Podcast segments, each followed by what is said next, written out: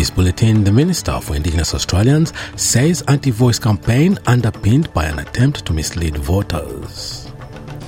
The Australian government expected to remove all remaining refugees and asylum seekers from Nauru. And Donald Trump leaves court after pleading not guilty to all 37 federal charges.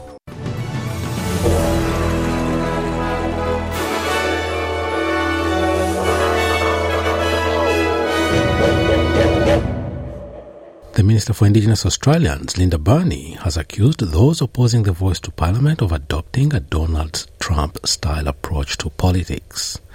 Ms. Burney made the comments in a speech to the Committee for Economic Development of Australia at Parliament House. She says the anti voice campaign is underpinned by an attempt to mislead voters. Friends, I fear that the No campaign are importing American style Trump politics to Australia. At the heart is a post truth approach to politics. Its aim, its aim is to polarise people and to and its weapon of choice is misinformation.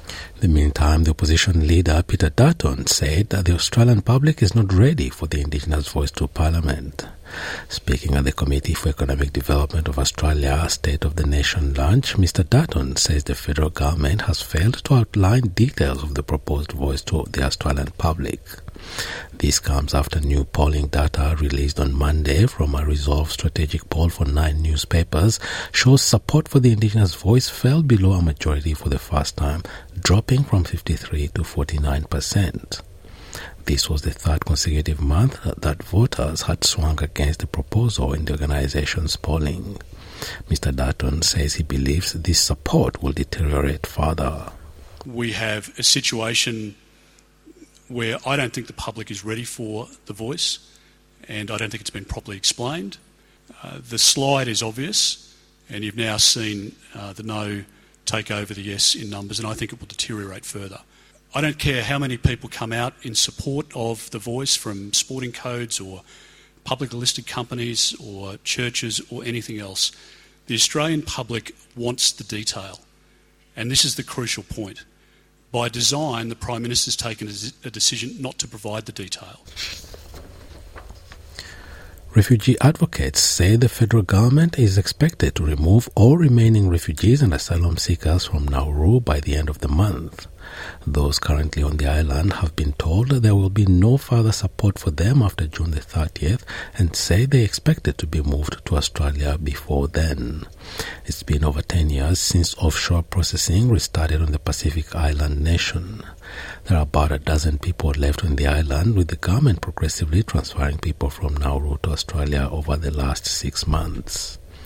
Refugee Action Coalition spokesman Ian Rintoul says this is the Australian government in effect involved in another round of people trafficking. People came to Australia seeking protection. They were shifted to Manus and, and Nauru, held offshore, told that they would never come to come to Australia. Um, now, in the final stages of Nauru, they're being told, you know, we are transferring you to Australia, but we're not going to give you a, you know, a permanent visa. It, it is just one more indication of the uh, very arbitrary way in which uh, refugees and asylum seekers have been treated by successive Australian governments. Anthony Albanese says Australia needs to seize the opportunity to become a global leader in renewable energy. Mr. Albanese spoke at the Committee for Economic Development of Australia State of the Nation conference in Canberra. His talk focused on Australia's chance to emerge as a global superpower when it comes to green energy solutions to the climate crisis. The Prime Minister says the energy transition is an opportunity for significant economic growth that, that Australians couldn't afford to miss. Renewable energy helps the environment. It means lower bills for households and lower input costs for business. It also presents a defining opportunity for economic growth the chance for Australia to be a renewable energy superpower. Guaranteeing our energy security reinforces our economic sovereignty. It gives us the opportunity to supply the economies of our region with green energy, strengthening our trade partnerships. Donald Trump has pleaded not guilty to all 37 federal charges laid against him over the alleged mishandling of classified documents at his Mar-a-Lago home in Florida. He is facing his first federal indictment for the retention of classified documents and conspiracy to hide them with a top aide from the government and his own lawyers.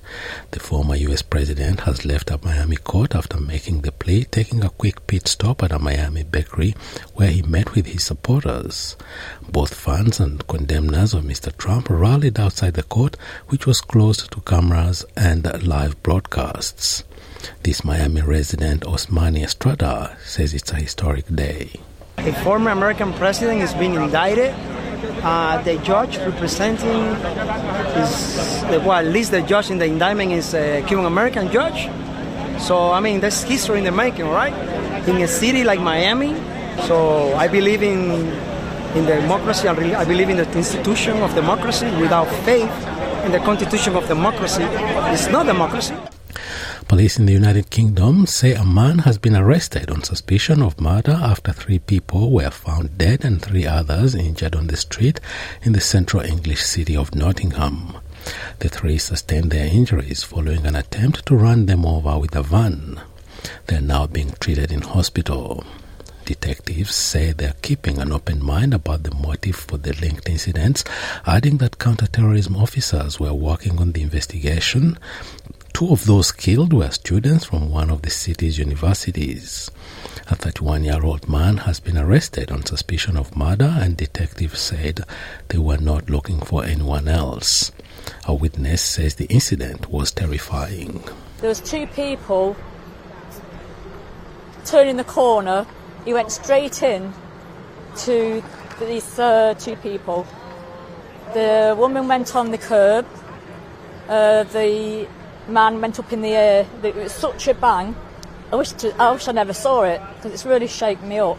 The North Atlantic Treaty Organization's Secretary General Jens Stoltenberg says the support the alliance is providing to Ukraine is making a difference on the battlefield.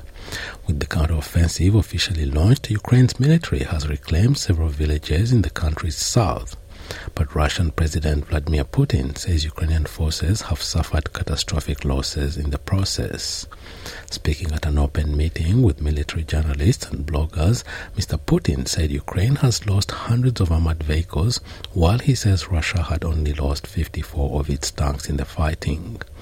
In a meeting with United States President Joe Biden, NATO Secretary General Jens Stoltenberg said Ukraine is making progress with its advances. It's still early days, uh, but what we do know is that the more land Ukrainians are able to liberate, um, uh, the, the, the, the, stronger hand they will have at the negotiating table. And also, the more likely it will be that President Putin at some stage will understand that he will never win this war of aggression uh, on, at the, battle, on the battlefield. A junior doctor, a husband, and a wife are among the victims so far identified after 10 wedding guests were killed in one of Australia's worst bus crashes in decades. The bus was returning guests from a wedding reception at Wandin Estate Winery in Lovedale to Singleton when, when it overturned at around 11.30 p.m. on Sunday. Guests had travelled from Melbourne, Queensland, Byron Bay, and Sydney to attend the event, which turned from a day of celebration into tragedy. And in sport, Nick Kyrgios' tennis comeback has ended with defeat. The 28-year-old returned to action after seven months out with a knee injury, but pain and mobility issues contributed to a 7-5, 6-3 defeat by China's Yibing Wu. The two were participating in the first round of the Stuttgart Open, with their match lasting just 68 minutes. While his serve was firing well despite four double faults, Kyrgios appeared reluctant to chase balls around the court and by the end was visibly troubled by his knee. During the changeover after the third game of the second set, Kyrgios could be overheard saying to his team, I feel my knee every point. I can't walk without pain. He then put his head in his hands the world number 25, soldiered on and did not call for the trainer but continued to look troubled and hobbled off after the march. And now having a look at the weather around the country. Broome, sunny, 30 degrees. Perth, showers, 19. Adelaide, a shower 2, 17. Melbourne, possible shower, 15. Hobart, partly cloudy, 15. Albury, Wodonga, cloudy, 12. Canberra, partly cloudy, 11 degrees. Wollongong, wind easing. 17 degrees. Sydney, sunny 18. Newcastle, sunny day 20 degrees. Brisbane, sunny as well in the top of 25. Townsville, partly cloudy 26. Cairns, mostly sunny 29. Alice Springs, sunny and 20 degrees. Darwin, sunny 33. And the Torres Strait Islands, mostly cloudy day ahead in the top of 29 degrees. And that is NITV Radio News.